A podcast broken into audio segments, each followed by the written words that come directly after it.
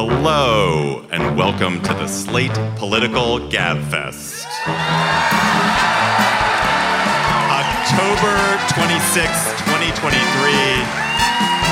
The live from Madison edition. I'm David Plotz of CityCast, and we are live at the sold out Majestic Theater in downtown Madison, Wisconsin.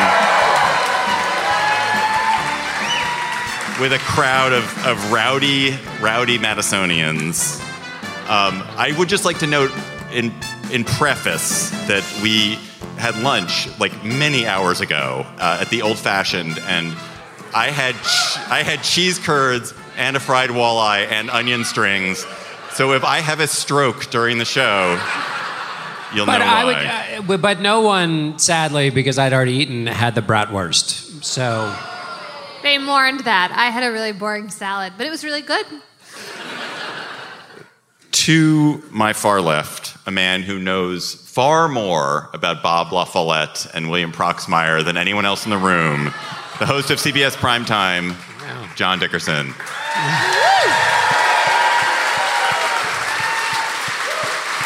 And to my near left, but only geographically, since by Madison standards, I think we're all like MAGA probably, um, is a woman who, who cares as much about the Supreme Court of your state as you do, but who cannot, cannot pronounce Janet Protasiewicz's name. Emily, how? Try it. It's really true. Protasewitz. Emily Bazelon.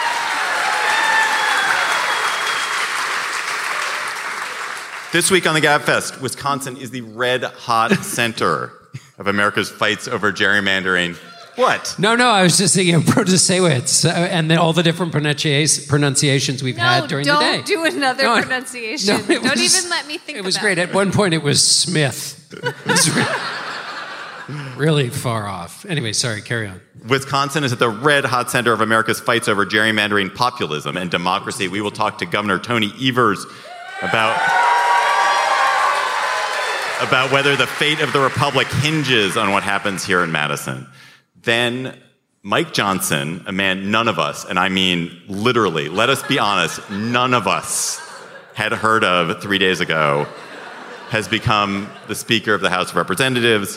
What will come after this Republican orgy of cannibalism? then Mark Meadows has immunity. Jenna Ellis has cut a deal. So did Ken Chesebro. So did Sidney release the Kraken Powell. How big a threat is this week's cascade of guilty pleas to criminal defendant Donald Trump? Plus, of course, we'll have cocktail chatter, including a couple of surprise cocktail chatter guests. Ooh. You have elected our guest twice as governor of Wisconsin. And I do mean that you did it since Tony Evers won, especially in 2022, thanks to huge majorities here in Dane County. So please welcome Wisconsin Governor Tony Evers to the GabFest. I've got a microphone. I think some of them voted for you. Yes. Thank. Last time I was on the stage, I was raising money. Oh, That We're raising money for ourselves. yeah. You may lose some money after tonight. You never know. It's a good place to raise money. These are great people. These are Wisconsinites. I feel like you know I have a microphone. I used to be a high school principal. Like I should be calling somebody down to the office. You should definitely do that. I, there was somebody heckling earlier. All right. I want your name. So, Governor Evers, you are, are famously interested in fixing roads and schools, really interested in schools, yet you're governor of a state, uh, a state of Wisconsin, at a time that all anyone seems to want to talk about is gerrymandering and the future of democracy. Why has your state, which is famously civil, famously sort of this wonderful bastion of democracy and progressivism, why has it become such a poisonously divided state? Donald Trump? I mean, really. I mean, this, whatever's happening here in Wisconsin, I mean, just what happened today with, uh, what's it, Johnson? Michael Johnson? Michael Johnson now is the, is the two pe- people away from being president of the United States. This person is, um, you know, doesn't believe that uh, Joe Biden was elected officially. He doesn't. He wants to mess with transgender kids' lives. You know, all the things that, frankly, we're messing around with here. And so I think, you know, I'd love to say that for all my other Democratic uh, governors in the country that uh, this is something that's just unique to Wisconsin. I think we handle things in a lot different ways, but other states. But it's a national issue. It started with a lame duck session, and I before, even before I took office, and uh, they they met and they passed several laws that made it more difficult for the executive branch to operate. But why why is it why is that happening? Why why is it happening now and it didn't happen a century ago? Robin Vos wasn't born a century ago.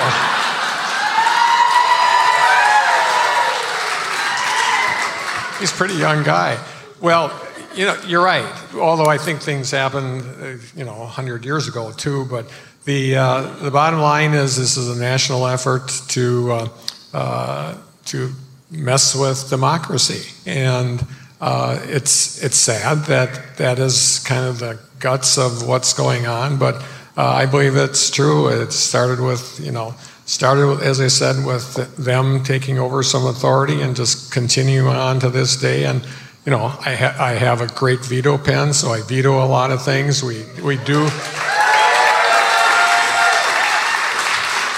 But, but, but even that has been diminished. And so we, we, need, Jerry, we need to get rid of the gerrymandered maps. But at, at the end of the day, at the end of the day, it's the people of Wisconsin that are going to count, and uh, and we we can we can turn this around and be a civil state where we do agree on some things, disagree on some things, but right now it's uh, few and far between, especially on the big issues.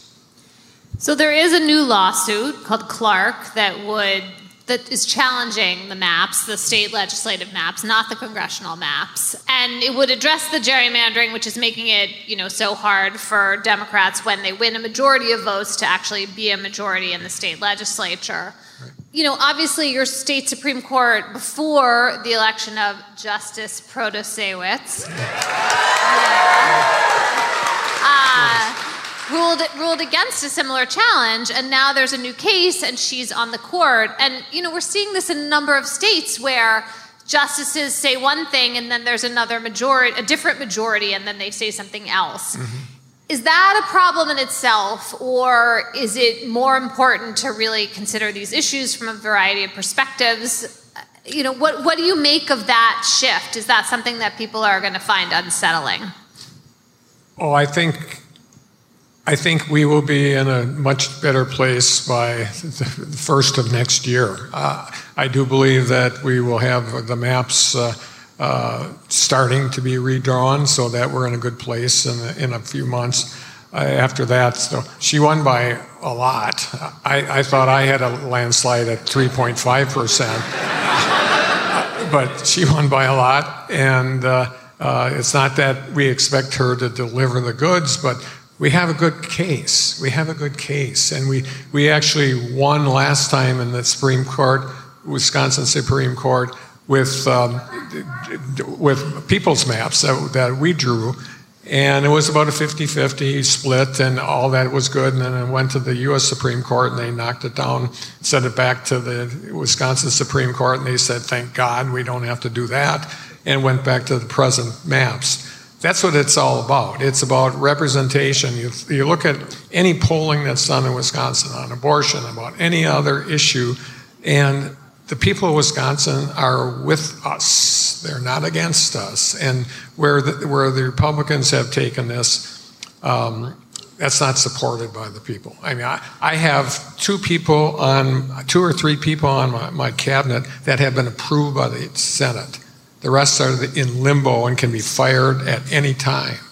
That's a problem. You know, thank God they're willing to put up with it, but how do you get good people to work for state government uh, in an appointed position if they can be fired at any minute by a Senate that basically just doesn't want me and the Democrats to succeed and to really do what the people want? It's not about Democrats succeeding, it's doing what the people of Wisconsin want.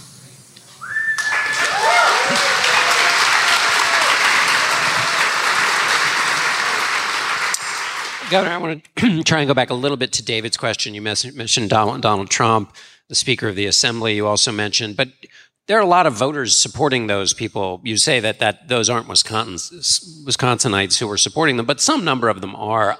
I, I just wonder if you could. One of the things that Wisconsin has to wrestle with and that the country has to wrestle with is who are who are the voters? Who what is the electorate feeling, and whether even those who may be misguided in who they choose to represent them, nevertheless have core feelings that are real. And how do you read that in your state? Um, what's behind the support for these politicians? And to the extent that we've seen more violence, you've experienced threats yourself. How have you seen that trajectory change over the course of your career? Well, first of all, I think, well, it's gotten much.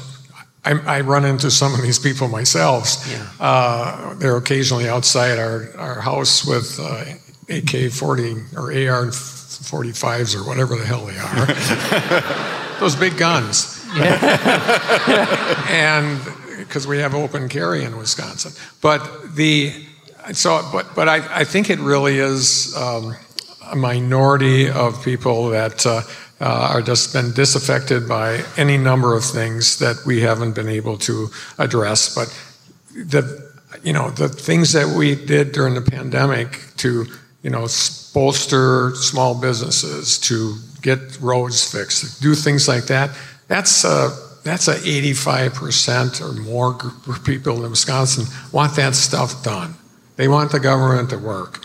And the number of people that are really aggressively against us, mainly because of who we are and who, who we represent, uh, I think it's a small number, but it's, it's loud, and, uh, and Donald Trump has give, given them voice. So, Governor, you worked as a teacher, you mentioned you worked as a principal.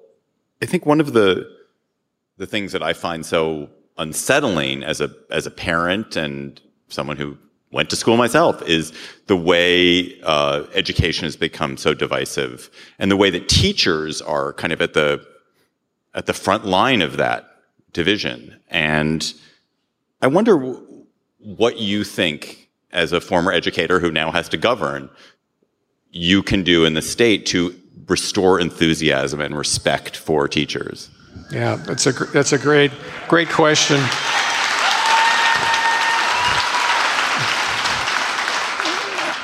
Unfortunately, that began a long time ago with Act 10 when they took bargaining rights away from public public school teachers.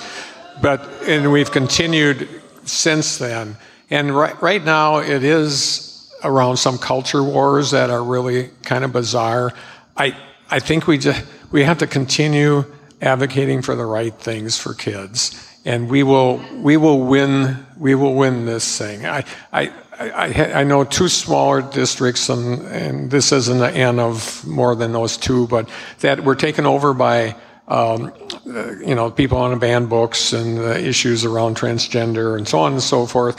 And they took over those school districts, and they're already been voted off. You know, two years later, you know, and so, and what's happened is in those small towns, people have risen up and said, "This is bullshit.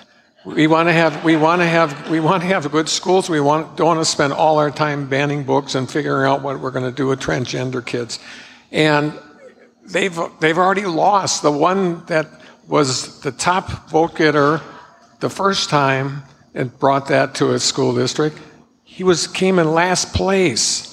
It's not So we, you know, we, we can fight this in all sorts of different ways, but at the end of the day, it's going to be about people in those local school boards making the right decisions, and that will happen. I'm convinced of that. I, I, I went, when I was my first superintendent's job in a small town, and I, I had a school board that had uh, three Tea Party people on it, and very conservative financially but about halfway through the first year, they said, oh my God, we got to run a school district here. We got to do the right things for kids. And they turned out to be three of the best school board members I ever worked with.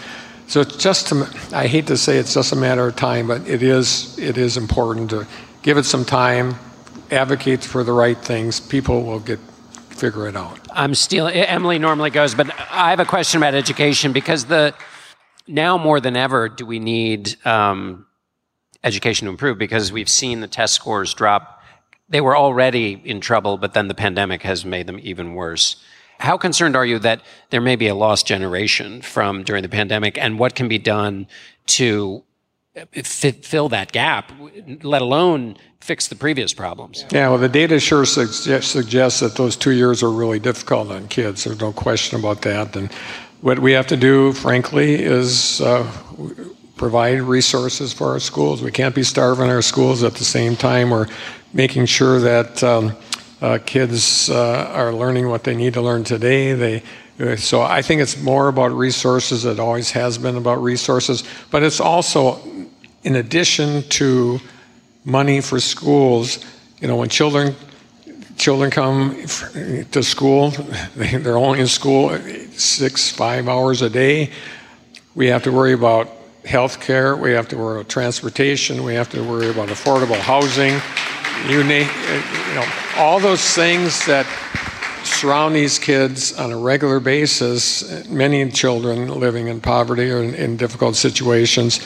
And we just can't say, you know, it's a teacher's problem to figure all this out. It's not. It's the state's problem. We need to make sure that, yes, we, pro- we provide money for schools, but we also have to provide the resources to address all those other issues. So, after last election, you said it turns out that being boring wins. so, what did you mean by that, and how do you cultivate it? how do I what? What was that? Uh, what did you mean, and how do you cultivate that? How do I cultivate that? Well, it's, a, it's my DNA to be boring. so, uh, my, my children, maybe my grandchildren, have that DNA gene someplace in them. But at the end of the day, I am who I am, and I'm going to keep fighting for the right thing. I, I don't give a crap if I'm boring or not. I'm not going, I'm not, you know, when, when the Republicans raise the, raise the ante and say, say stupid things. Certainly we'll address that. But I'm not going to, what they want me to do is take it to a different level, and then we go to a different level, and then we go to a different level, and nothing gets done. And so I'm going to continue to be who I am, and boring wins sometimes. And uh, we're going to hope that it continues to win. So, Governor, I'll, last question for you. None of us is from Wisconsin, although We've uh, already claimed our Wisconsin. We claimed Wisconsin. Yeah. And well, most, most of the Superior. Yeah, Superior. Wauwatosa. Yeah. yeah. See, those are good um, places. None of me is from Wisconsin. Yeah. and yes. most of the people who are going to listen to the Gabfest are not in Wisconsin. So, so tell our listeners something that people get wrong about your state. Get wrong about our state? I don't.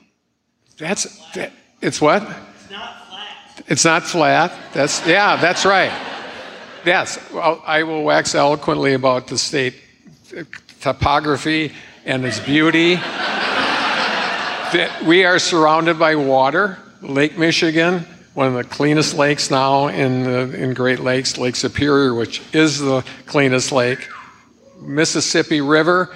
In western Wisconsin, the people that live there say they actually have a newspaper called the West Coast Gazette. This, this is the west coast of Wisconsin.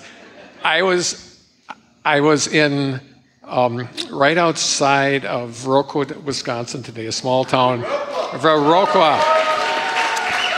And with some help from the state, and this is typical Wisconsin, the, the local co op and a nonprofit that serves people that are struggling financially work together for our solar array for that part of the state. And obviously, the state kicked in some money. I get that. But the most important thing is they're going to allow people with a lower income will be able to get rebate money from those solar so that they're going to they're going to save like 50% on their on their bills, their electric bills. That happens in Wisconsin, folks. Yeah. That happens in Wisconsin. So what I've learned is that Wisconsin has water and the sun. and rebates. Governor Evers, thank you so much. Thanks so much. Appreciate it. Thank you.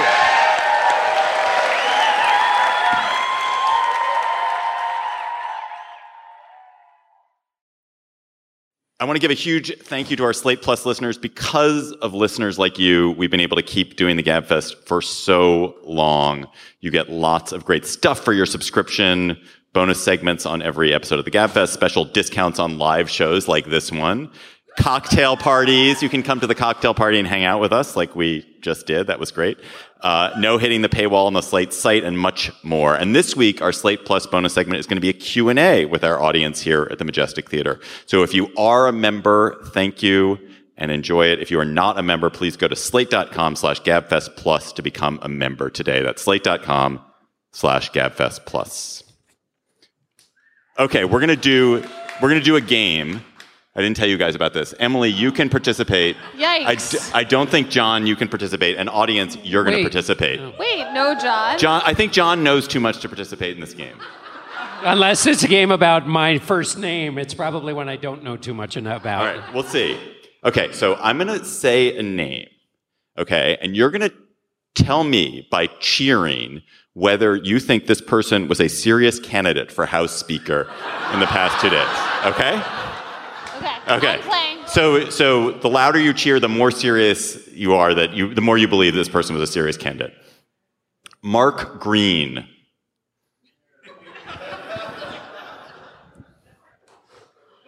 I have no idea. Michael Kohler. Charles Fleischmann. That just like you were bored of not making noise? I thought Kohler would get a shout out because there's a Kohler, Wisconsin. But yeah. Okay. There you so go. there's some shout outs from Mike Kohler. All right. Scott Austin. Woo! Roger Williams. But he did great things for Rhode Island. Dexter Manley. Gary Palmer.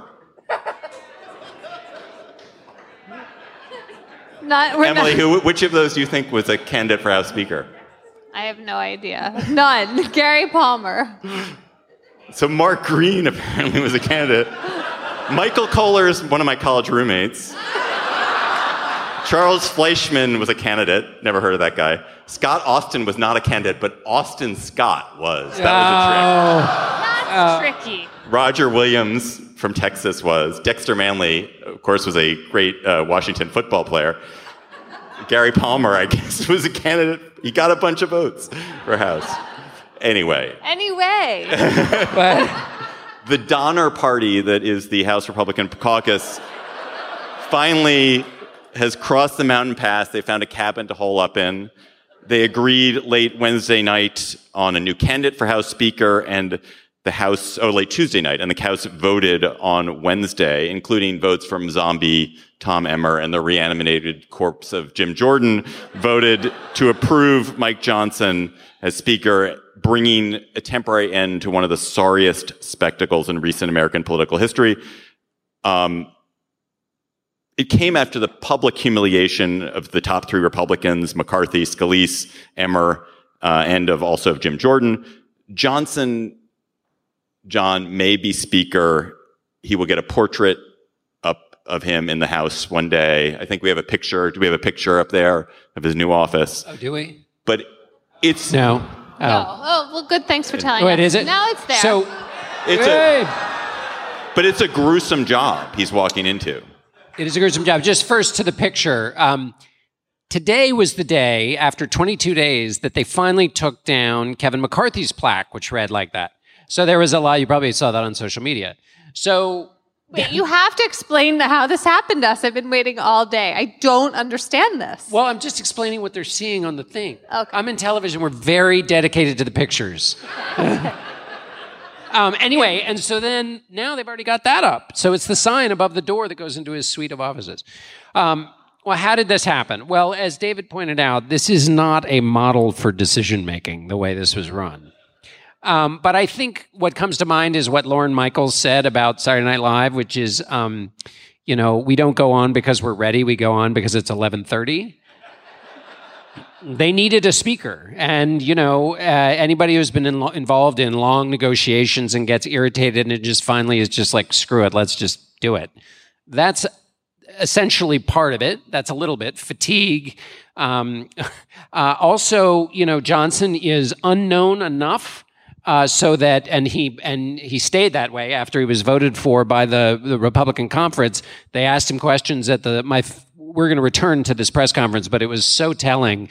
Um, you had on the one hand he was asked about the fact that he spearheaded the effort to um, block the 2020 election results and uh, steve scalise the majority leader who was behind him said uh, um, let's move on we're going to talk about policy sort of whispered it to johnson and so, and they also booed the reporter who asked that. We're going to come back to this moment later. So he said, let's move on. Let's talk about policy. Then he was asked a question about funding Israel, and he said, we're not going to talk about policy here. So,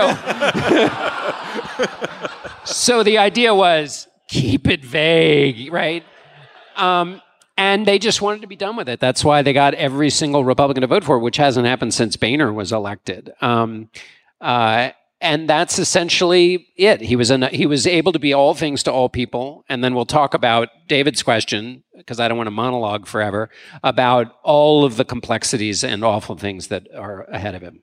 Talk about yeah, that. please Let's talk keep about going. that. We're listening. Well, well, I mean, first of all, being leader is a really hard job because you have to listen to everybody and maintain your coalition. Can, can actually, John, can I pause? And Yeah. I, I, this is this is like uh, uh, I'm just a bill up on Capitol Hill. What literally is the job of the speaker? What what is his authority? the Constitution just says, hey, you can pick a speaker and then it moves on.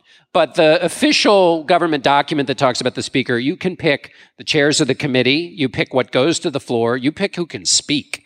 So you having you have total control over what the House of Representatives essentially does. Now, there's the a legislative chamber, and then that translates into power outside the chamber, obviously. Yes, if you but but think about does it translate to power outside the behavior? I mean, how much power in the end did Kevin McCarthy have? Um, and in this party, what does it mean to have par- power? Now, um, I mean, so the problem in this job is being a coalition manager. You can't do it's, it's like skiing a double black diamond. You can't just do it like that.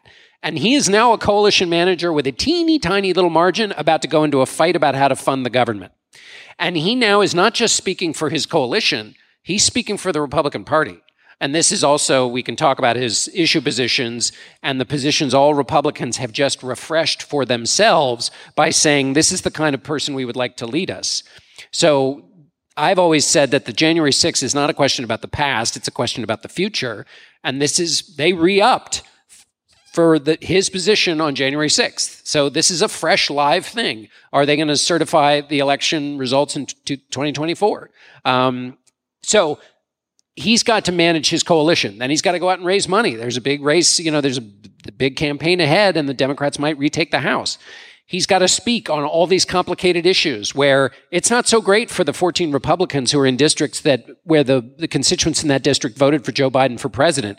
They're in, you know, Republicans are not necessarily going to have great races in those states. So is it good for um, Johnson to be talking about a national abortion ban?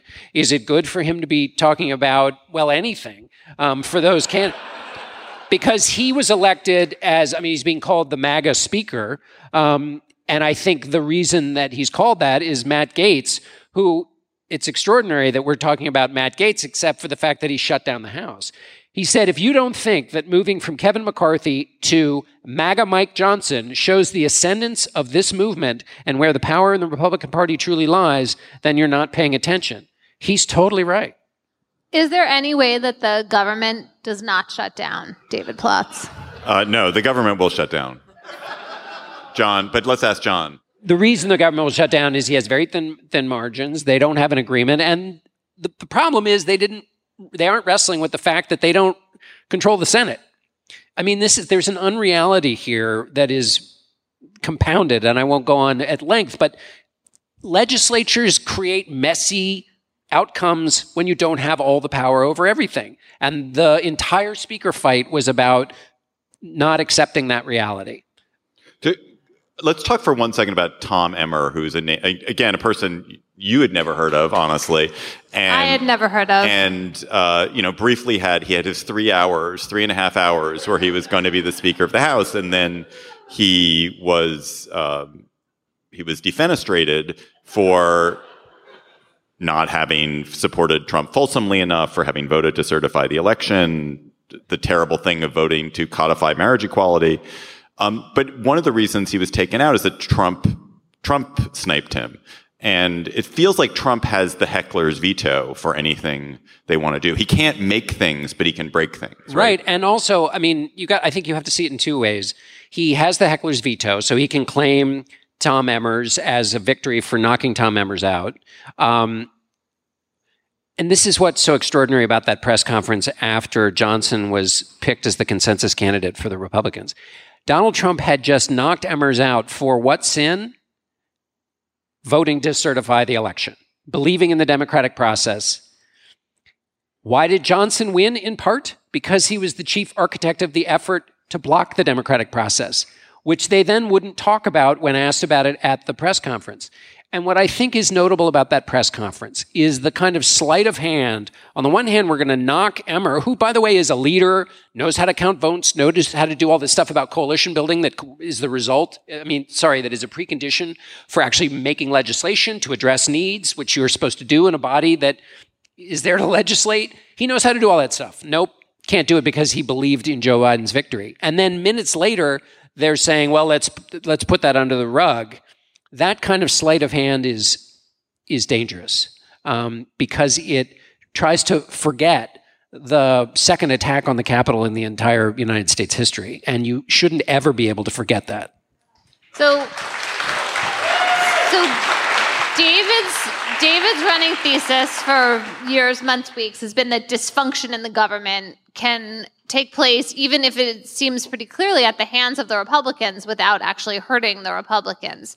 Are we going to see that this time? Or is the extent of the, you know, chaos and the fact that now they've elected someone who has this record that you've been describing, who seems to be sort of plucked out of the ether, and the likely chaos that's going to continue, or at least like, you know, no government open, no bills passed, et cetera, is that going to actually have political repercussions for Republicans? Well, in 24? This is the second answer to David's question, which I didn't give. So I'm, thank you, I'm glad you asked that. What if Donald Trump really wants chaos? What if there are lots of people who want chaos because you create chaos and then you sell order? So you like it when the House looks dysfunctional, and Republicans who created the dysfunction like it when the House looks rep- dysfunctional because they can say, look how dysfunctional it is. Let me do more things to stop the dysfunction. And when you have that sleight of hand I was talking about, you you essentially let me do more things and don't you worry about what I'm going to do. Um, and that's really, really frightening. Um, and I think the most important thing is that the reason compromise is important. The reason knowing how these institutions are supposed to work and dealing with the messiness of those institutions is that's the only way you address all of those problems that rile up all of those voters who are so angry with the system.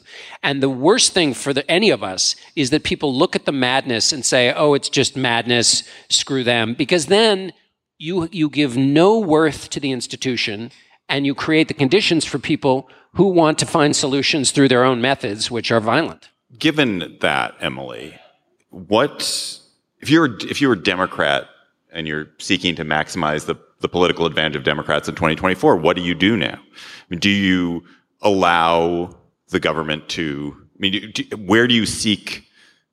Do you seek compromise at all? Do you not seek compromise? Do you allow it to sink into this dysfunction, or or or not? I mean, I think one thing that has worked for Democrats or worked in 2022 is portraying Republicans as extreme, right? And this is going to be pretty clearly extreme. I also seems like the only things the House really needs to do in the next year is find a way to make the government open and provide funding for Ukraine and Israel. From the Democrats' point of view, I'm sure the Republicans have an actual agenda, but then the question becomes what would the Democrats be able to trade for those things? Is there actually anything that they would be willing to give that the Republicans want to take? I don't know. I mean, I guess what I'm what I'm stuck on is the fact that like we are talking about clearing the lowest possible bar. There's so many people who are so frustrated with what they think's happening in America. We're going to have David Leonhardt on next week to talk about his new book, which is about, and he has this amazing statistic in it, which is, says that you know around the World War II era, ninety two percent of parents could expect their children to earn more than they did. And now that number's down to 50%. All of the routes to prosperity in America and to the American dream have been clotted up for one reason. Some of those roads don't even exist anymore. That is the reason we join together in governments and adjudicate our differences peacefully to address the problems before us so that we can create better lives for people who don't have the advantages that we have. And people would flock across the world to come here for that promise. That promise is silent when all you're doing is doing the bare minimum.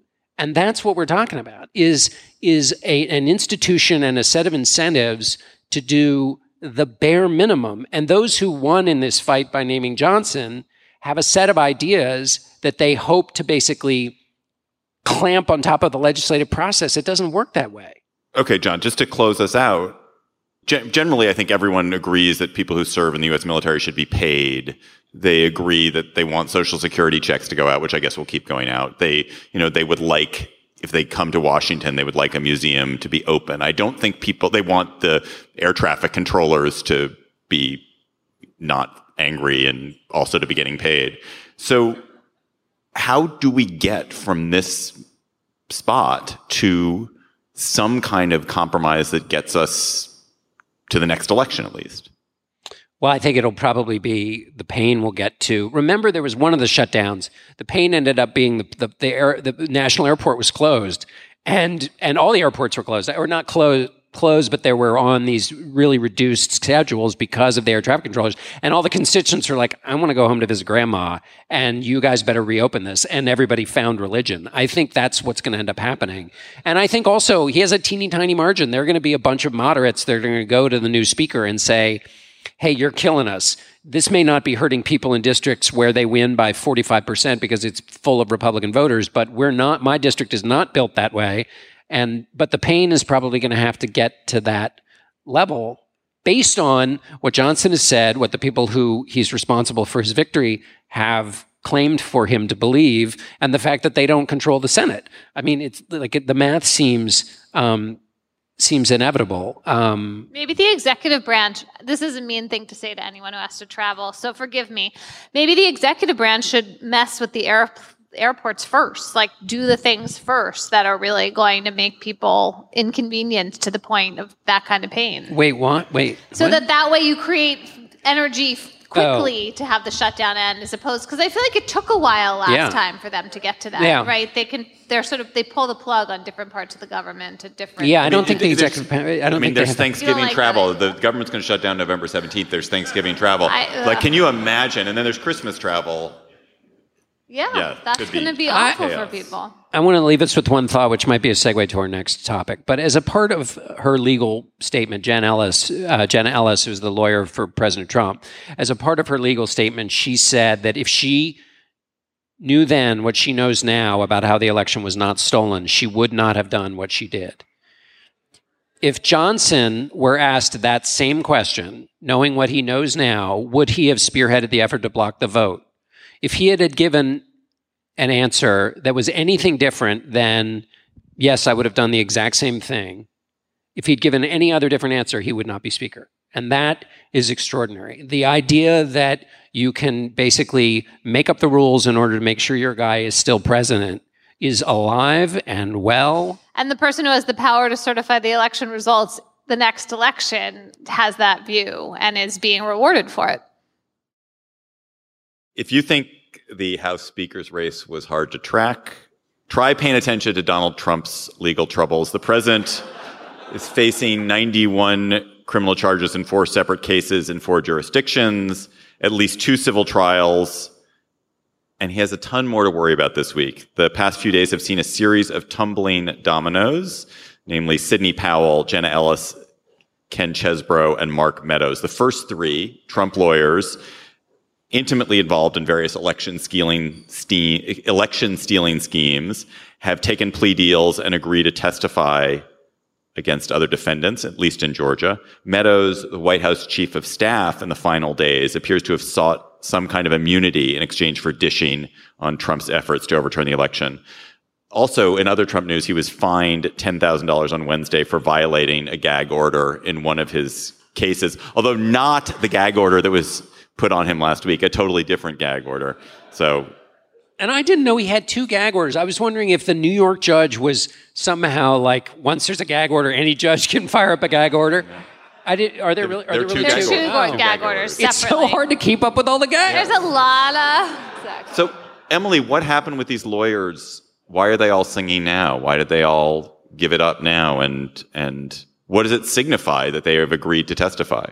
Well, I mean, look, the threat of going to prison can sometimes make people have a, you know, big moment of awakening. They also have mounting legal bills and they also feared threats to their law licenses going forward. And the kinds of crimes they pled to, um, were either misdemeanors or had included in the plea agreement that it was not a crime of moral turpitude, which is the standard that the bar, a state bar, sometimes uses for disbarring or disciplining people. So, yeah, they had a lot of good reasons. I mean, this is a huge development in this case, and it really, I think, uh, validates the approach of this giant RICO case that District Attorney Fani Willis brought in Georgia because this is when you're the prosecutor, this is what you want. You want the smaller fish to get scared and then start singing about what the bigger fish were up to. The way you get a plea deal like this is to promise to cooperate and to testify. And so that's what she has now is cooperating witnesses. Um, and that should be very nerve wracking for the people um, higher up the food chain, starting with Donald Trump. Can you get into the legal nitty gritty there about why these lawyers testifying about Trump might be harmful to him? Yeah, I mean, Sidney Powell was right in the middle of all the craziest stuff. I mean, she is the person who sort of stands for crazy MAGA lawyering. Yeah, including the idea that Hugo Chavez was involved in. But and The just Dominion so voting everybody thinks that's crazy, the new Speaker of the House also promoted that same theory. Super. Um, yeah, I mean, she was at meetings at the White House where they were talking about naming her as a special prosecutor so she could go investigate the conspiracies about trying to, you know, commandeer voting equipment around the country that the federal government was going to do. That was either her idea or she was the one bandying it about. Um, so she knows things and she was a part of these situations. The question is going to be what kind of documentation does she have about that? But I That's guess just one example. But it isn't, I guess the, the, the thing that I keep reading about is that a lot of these charges against Trump are predicated on the idea that there's criminal intent, that he is the orchestrator of it. And it's that, that he's, eh, whereas he's going to say, oh, I was just taking my lawyer's advice, or he might say that. Right, And doesn't this put that defense in danger? He, yes, I think it absolutely does because once you have your lawyers saying, actually, this wasn't true, um, and I knew that at the time, that pollutes their legal advice. And I think, you know, just the idea that when the, the other part of this case is going to be all the other information Trump was getting, which was good information. And so this idea that he relied on them exclusively and that that's going to be his defense. And I think they will, pro- well, we'll see. It'll, the the biggest question will be what did they have to show that that's not true? That his claims about them about the roles they were playing um, you know was he really directing them whether the, uh, the rather than the other way around? And i think it's worth also remembering rudy giuliani's role in all this because he's a key part of the picture with ellis with powell at least um, for sure. He was a member of the elite strike force team. Um, exactly. We don't want to forget that. The uh, yeah, they never got to wear those night vision goggles though. Um, she, Jen Ellis, said I was basically led astray, but not. I was led astray by lawyers who should know better, which was basically a direct shot at him. So presumably he would be among the most nervous. Yes, he seems to be really exposed here. And then Chesebro is the person who, you know, pled guilty involving the fake elector scheme. And that is obviously a different part of the RICO allegations, but one that's also important. And again, it's going to be this question how high up does this go? Who else can he implicate? And then if you can implicate Giuliani or Eastman, these people who seem to be closer to Trump, then those people start to have an incentive to plead guilty and then to cooperate. And so that's what you want is kind of dominoes. And Chesebro testified to the idea, or not testified, he has emails that he wrote, um, which he's now said, yes, I, I did that, which was the idea that this fake elector scheme and basically all the legal maneuvering was not to adjudicate a point they thought was valid, but basically to slow things down.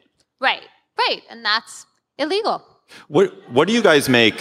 What do you guys make of the leak uh, came out of ABC News that Mark Meadows, who was the White House chief of staff during the last days of the Trump presidency, uh, has sought immunity and has been talking to Jack Smith, the the federal prosecutor who's who's doing the federal cases against Trump.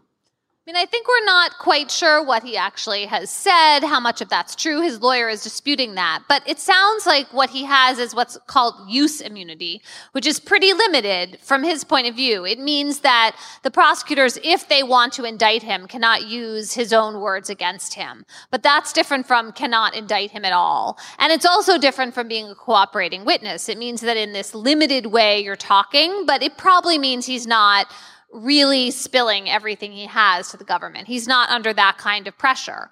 Um, he is, though, another of the indicted RICO uh, defendants. And so, in that case, he really has exposure, even though Jack Smith, the federal prosecutor, has not indicted him yet. And the key claim in the ABC reporting is that Meadows told Trump repeatedly that you lost the election. Um, and that Trump was being dishonest when yes, he said. Which goes back to your point, David, about uh, Trump's state of mind and what he knew when he was behaving in all of this.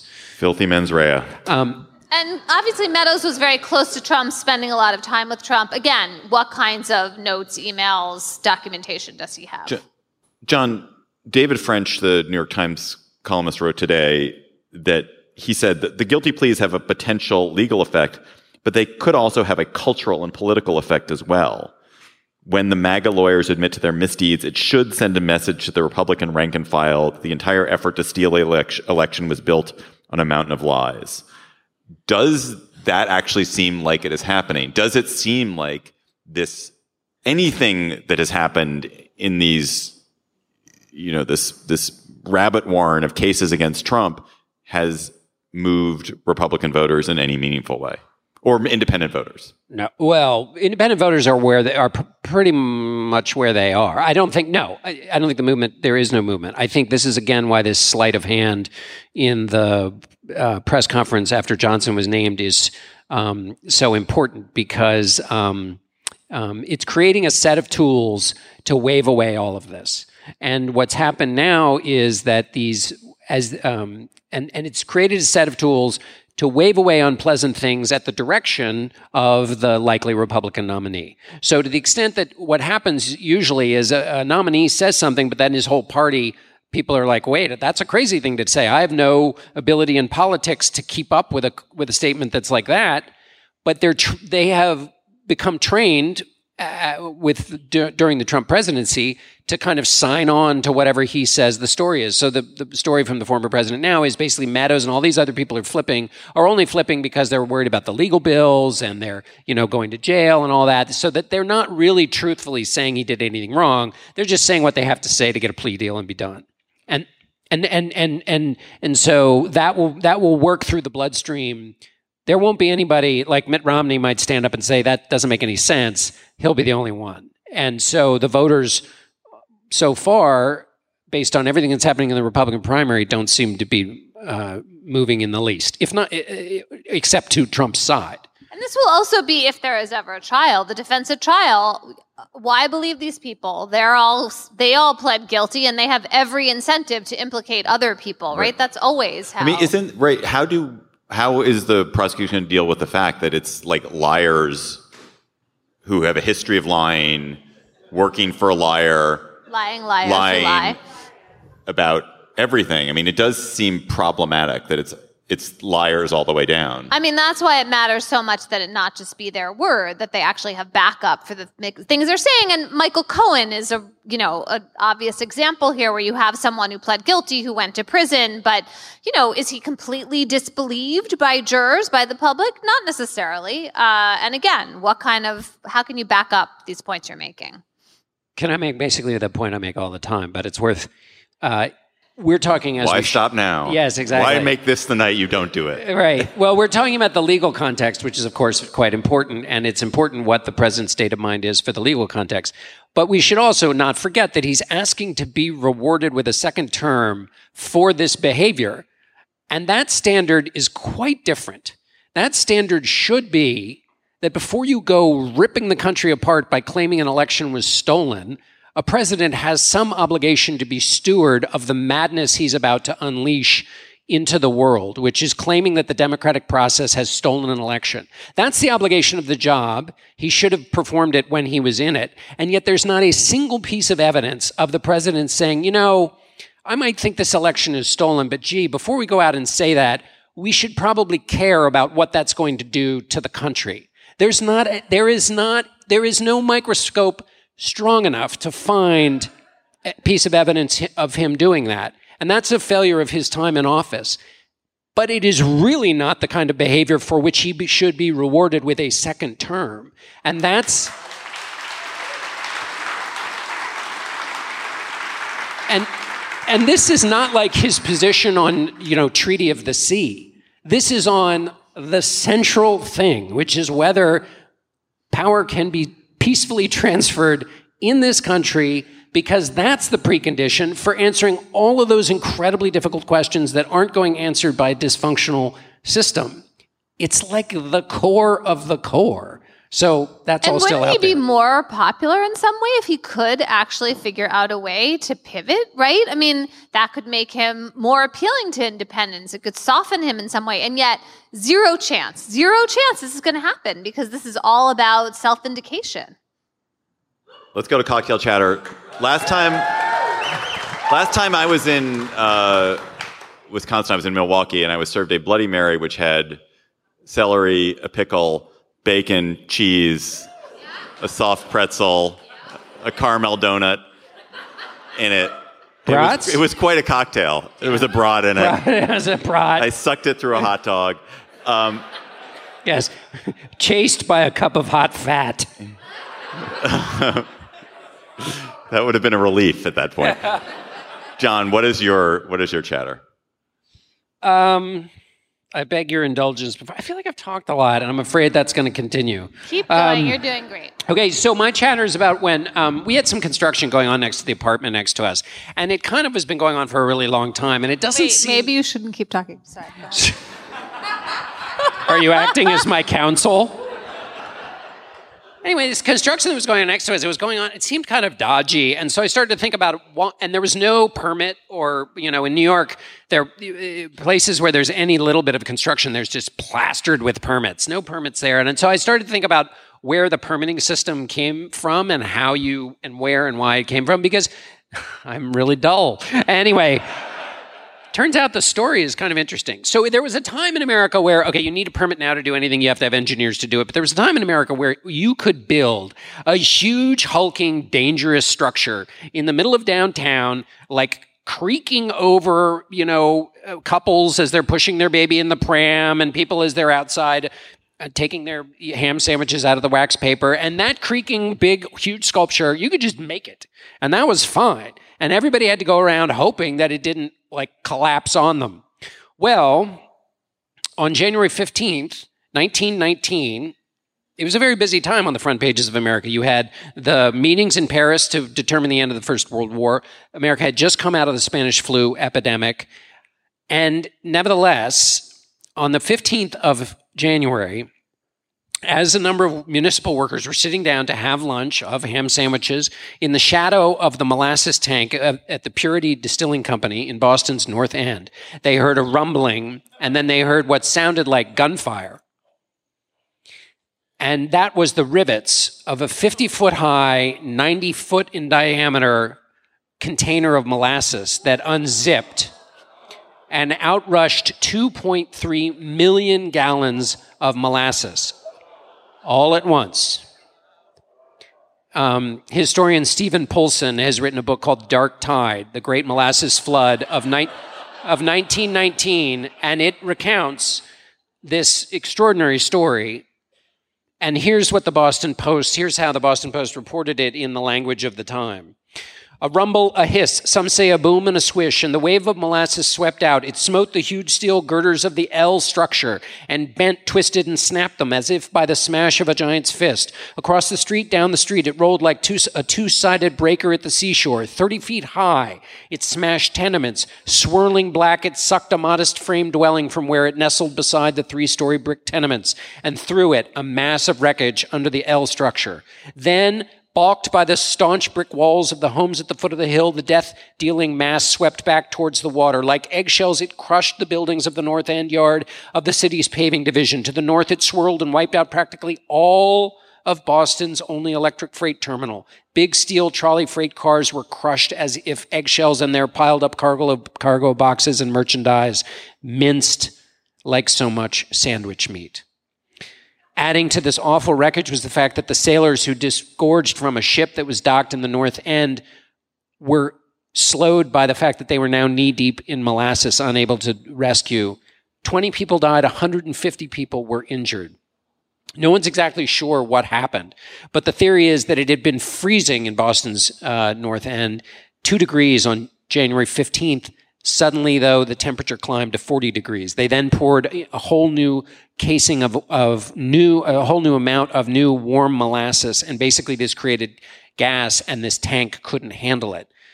So there was a massive, massive class action suit. This was new. It, and the class action suit is, is itself part of what makes this story extraordinary. But the class action suit itself was a maddening, uh, behemoth of a thing 119 claims. At the first meeting, there were 125 lawyers pressing their big boxy suits against each other in the courtroom.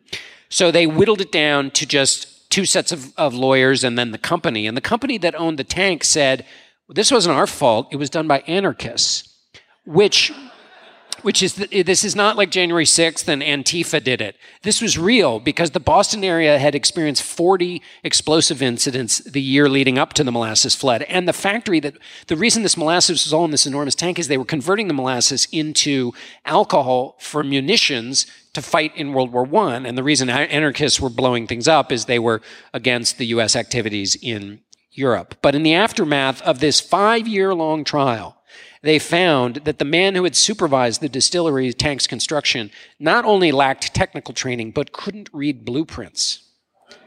No legitimate engineers or architects had been commissioned to assess the structure. And because the structure was in an area where there were lots of immigrants and people who didn't, you know, have much political power, there wasn't too much terrible concern about it. Um, they also found at trial that the, that the, the the container leaked so much molasses that kids from the neighborhood would take pails and hold it under the the, the um, barrels or this enormous 50 foot structure to capture the molasses, molasses that leaked. And instead of fixing it, the company just painted the thing brown so that you couldn't see the molasses. In this, in the end, the United States Industrial Alcohol Company was uh, compelled to pay $15 million in today's money, which isn't very much, but it was it, it set the precedent that you could be held liable, businesses could be held liable for culp- and culpable for unsafe uh, structures. So, at, right after that, Boston required that engineers sign off on any building and that an actual engineer put his or her signature to the construction of the thing so that you wouldn't have structures like this anymore. And that then swept the country, bringing accountability into, into construction into the American history.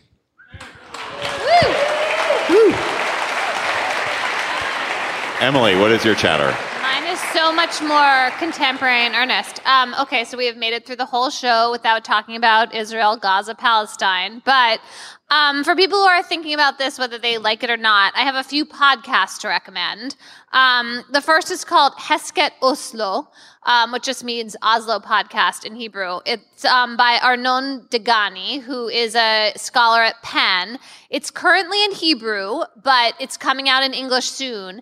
And it's a long look back at Oslo, the peace negotiations of the 90s, what led up to them, um, what went wrong in them. Uh, I've read in English the scripts of the first three episodes, and I thought it was excellent. So keep an eye out for that.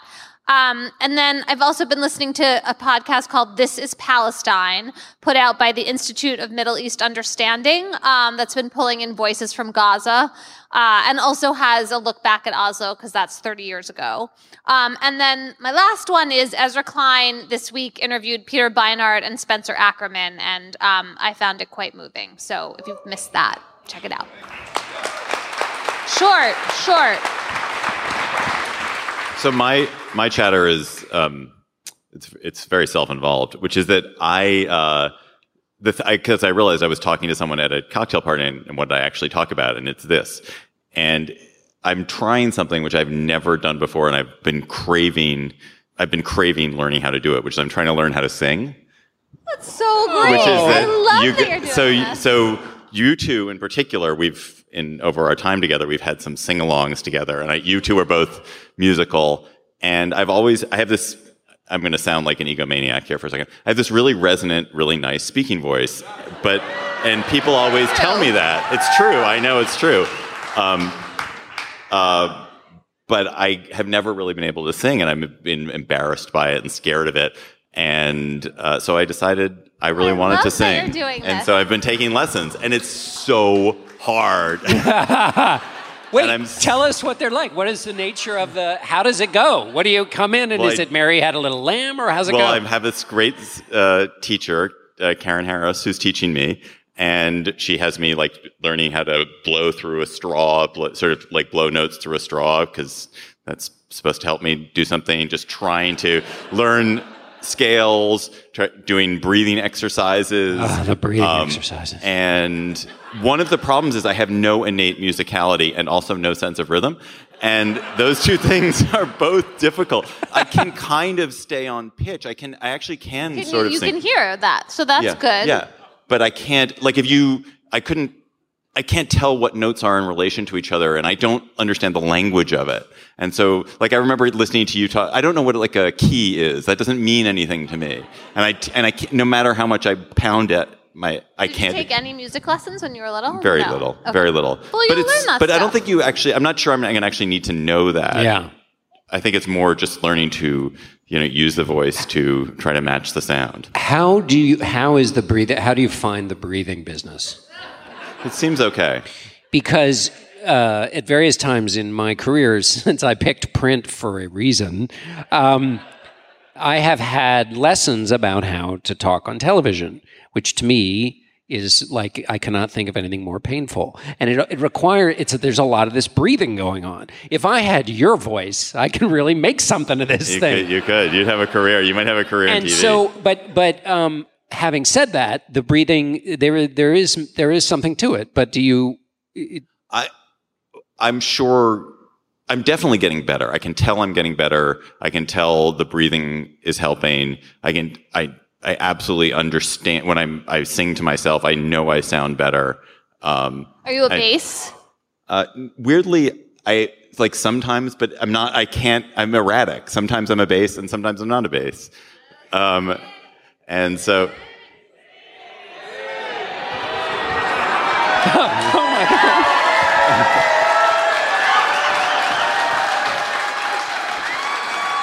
You did kind of set yourself up, but you could also postpone it. we could sing with you if you think something you know. I kind of wondered if that was going to happen. what, i mean what do you Okay. mean you kind of uh, wondered this is all some bait exercise and well done everybody for taking it Okay. All right. Okay. I'll sing. Um, so I've been. So so I was. I've been some. I don't think I've ever been as scared of anything as I am right at this moment. oh my god this is so brave of you i mean Okay, okay, okay, okay. So I've been. So there's a Tom Waits song, uh, "Jersey Girl," that Bruce Bruce Springsteen does this cover of a Tom Waits song, "Jersey Girl," and that's the song I've been singing to myself. So I'm gonna try it. Okay. Oh my god. Wow. Oh my god. I'm gonna close my eyes too. I got no time for the corner boys out on the street making all that noise, or the girls down on the avenue Cause tonight I wanna be with you. Tonight I wanna take that ride. Cross the river to the Jersey side. Take you to the carnival and go on all the rides.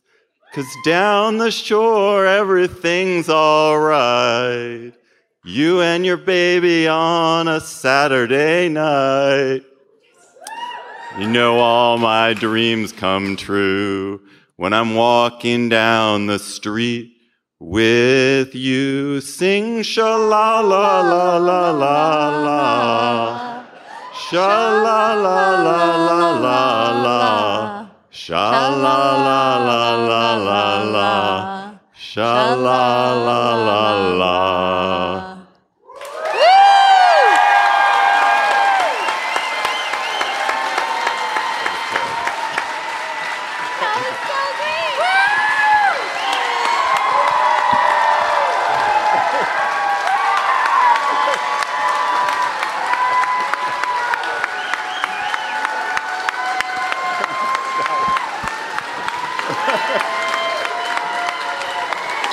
Thank you. Thank you. well, I am I'm taping it all too, so maybe it'll be a podcast one day. Uh, all right. Thank you. That was wow. I um, just in uh, just to get it back to me. Um, the, on Instagram, I saw um, in, in, an Irish pub. They were it was like hundred people s- smashed into this Irish pub singing a Mumford and Sons song, and I posted it on Instagram, and like six responses were David Plotz would love this. It was massive group singing, which is the other thing you love. I, I do love it. Yeah. it. Okay. Um, all right. So, and, uh, all right. Thank you all. That was so nice of you. We have two special guest chatters. Uh, our first guest chatter is a listener chatter. Listeners, you have emailed us chatters at gabfest at slate.com. Thank you. And we got one a few weeks ago from someone which was about Wisconsin. We thought, why don't we invite Jake Cinderbrand to come and chatter live and in person? So, Jake, come on out. Hello. Thank you. Um, I'm. Jake. I'm from St. Paul, Minnesota, but a native native Madisonian, and my chatter is about one of Madison's many gifts to the world, the Wisconsin idea, a progressive era philosophy uh, that universities have a mission of conducting research for the public good, and the public has a duty to fund higher education. And over the years, the Wisconsin idea has led to um, funding higher education, to countless scientific breakthroughs, and many of the progressive reforms of the last century. And while you're in town, you can taste one of the sweetest legacies of the Wisconsin idea Babcock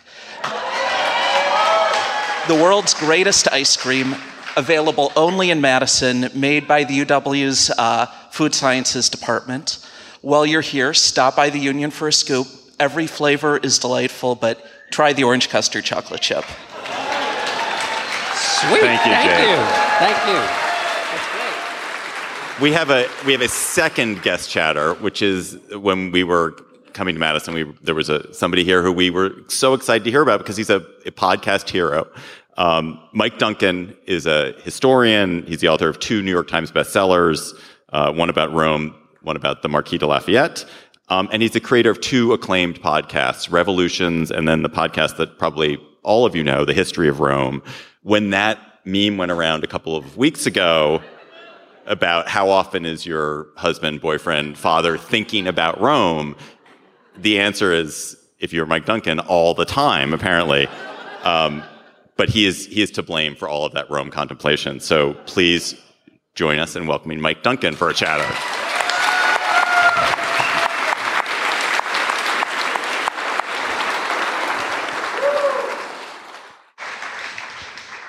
Hello. Do I have any people? Hi, my people. So, should I talk?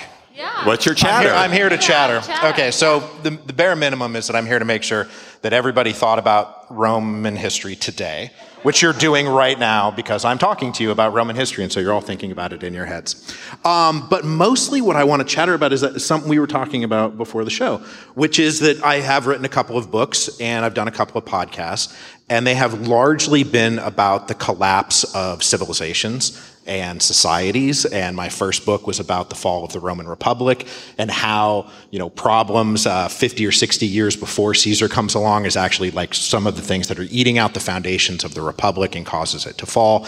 Uh, I did a long podcast series where each season is about me describing a society that is starting out pretty healthy and is just in stages falling apart until it collapses into revolution. And I wouldn't be talking about it unless it did collapse into revolution.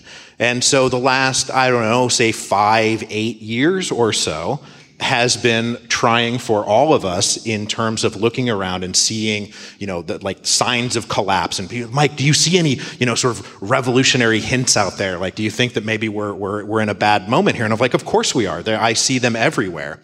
Um, but where that can take us is to some place which becomes a little bit nihilistic and maybe a little black pilled, where we look at all of these problems and we start to think that maybe they're insurmountable. Uh, maybe there's too much happening. Maybe there's actually nothing that we can do about any of this. And so I'm, I've currently working on a book right now. I'm doing a book about the uh, crisis of the third century, which is a period in Roman history where we are, we've left the high empire behind. And Rome was probably flourishing as the result of uh, a climate system that had prevailed over the Mediterranean for like 400 years that started to shift in the late second century and early third century. There was a climate shift. This started making migratory patterns throughout Eurasia. It started kicking people into motion. Um, growing patterns and grazing patterns started to change. People weren't able to make a living anymore. Uh, there was a plague that comes through. The Cyprian plague comes through and starts eating up uh, the underbelly. Yeah, did somebody just shout out the Cyprian plague? It was horrible, man. They think it was like Ebola. Um, so the Romans really were facing something that very nearly collapsed their entire civilization. And I think that they were facing natural factors, human factors, um, economic factors that were beginning to take them down.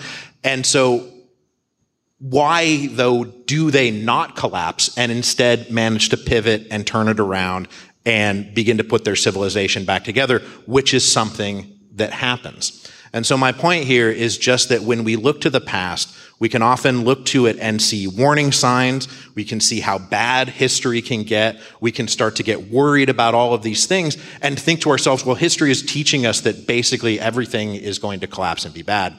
And I'm here to tell you that we can also look to history and find opportunities for hope and to see that what happened was not some magical thing. It was groups of people getting together and doing things that needed to be done that either in sort of one dramatic gesture or in, in long-term sort of piecing of things back together, um, that we can come through these things and that humans actually do these things all the time. And history is full of generous people and history is full of patient people and history is full of joyful people and history is not just full of all of this, all of these things that will have us go forth in our lives and feel that we're surrounded by doom and gloom.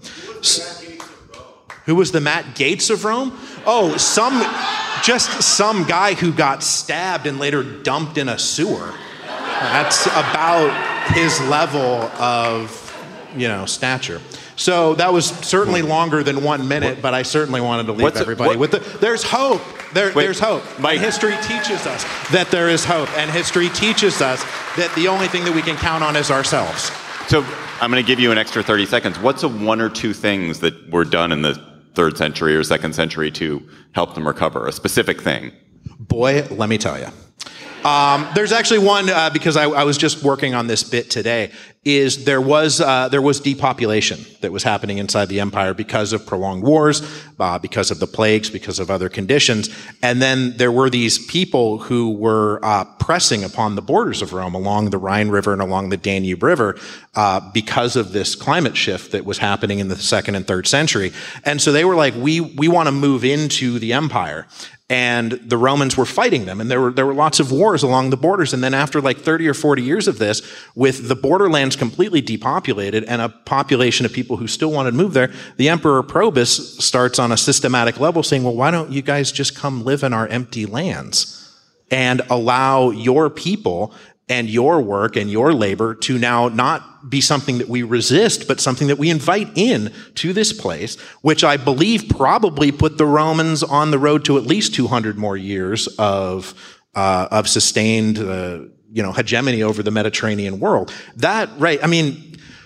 gee whiz, we're living in a country with a declining birth rate and an aging population. And boy, how are we ever going to pay for all of this stuff? And oh, there's all these immigrants, so we can't let them in here. Like, hmm kind of think maybe we can. And I kind of think that the Romans, of all people, are the ones who teach us this. And people want to hijack Roman history and be like, well, this is about a bunch of white guys who are going around as patriarchal and, and it's great. Uh, no, this is not what the Romans were.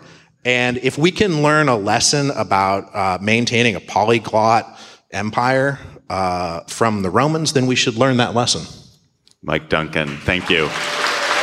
I'll get out of here.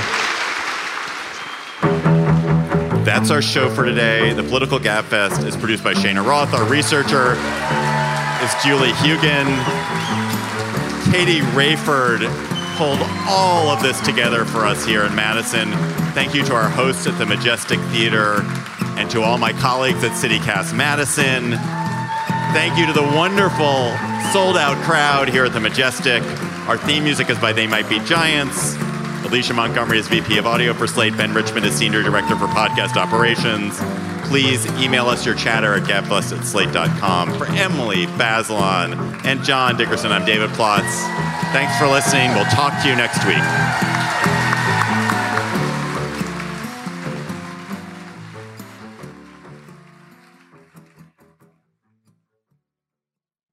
Hello, Slate Plus. How are you?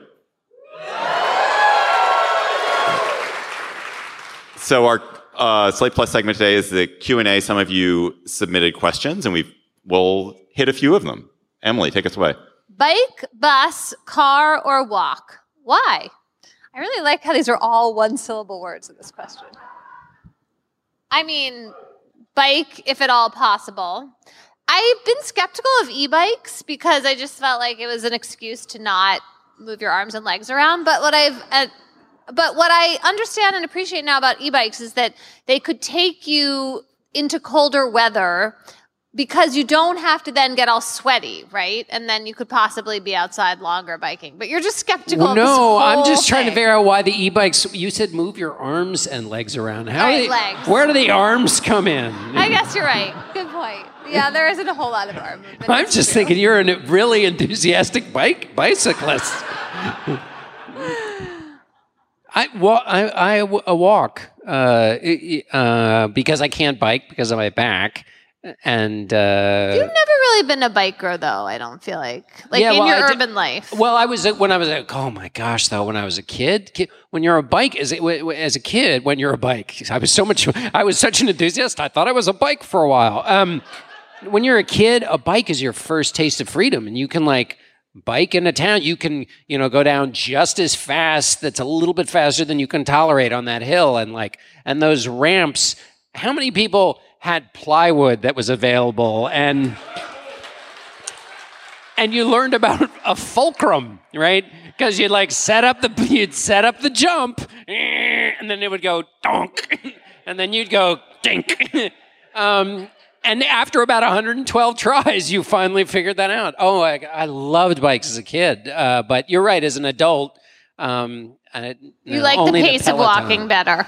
Yeah, also walking is much more. I'm trying to be better at noticing things, and I feel like walking is more available to that. I'm bike or walk, but they're all great. And you need them all. And people who pretend you don't need a car, you probably need a car. David, if you was if you were a genie and there was one thing you could change about government, what would it be? About the US government or about all governments? I think do the U.S. government. I think if you're Um, a genie, you can choose. I think I'd have a parliamentary system, I guess. Wave a wand and make a parliamentary system. I think system. so. But but it, but it would have to not be a gerrymandered. It'd have to be somehow have proportional it'd have proportionally representation. representative. I was thinking about Yeah. that. What would you do, Emily? Well, I want to do three things, not one. I mean, proportion. I might. You get three wishes with genies. That's, Yeah, right. is the tradition. I'm trying to think if I would rank them. I might put proportional representation at the top, but changing um, the composition of the Senate. Oh man, I mean, so that we're not having such huge population disparities. I mean, which actually is another form of non-proportional representation. And then no life tenure um, for judges anymore. I think we should make them make them vote. Like they don't Mandatory voting or like make well, no, yeah. no, no, not for not to elect people, but make the lawmakers vote. They they don't vote on. I mean, this is one of the things that uh, the new speaker says he's going to try and ma- make them do. We'll see if he's how successful he is. But you have to vote on stuff like all kinds of stuff. You have to go on the record, vote for things, and and and take a stand. That was just a snippet from our Slate Plus conversation. If you want to hear the whole conversation, go to slate.com slash gabfest plus to become a member today.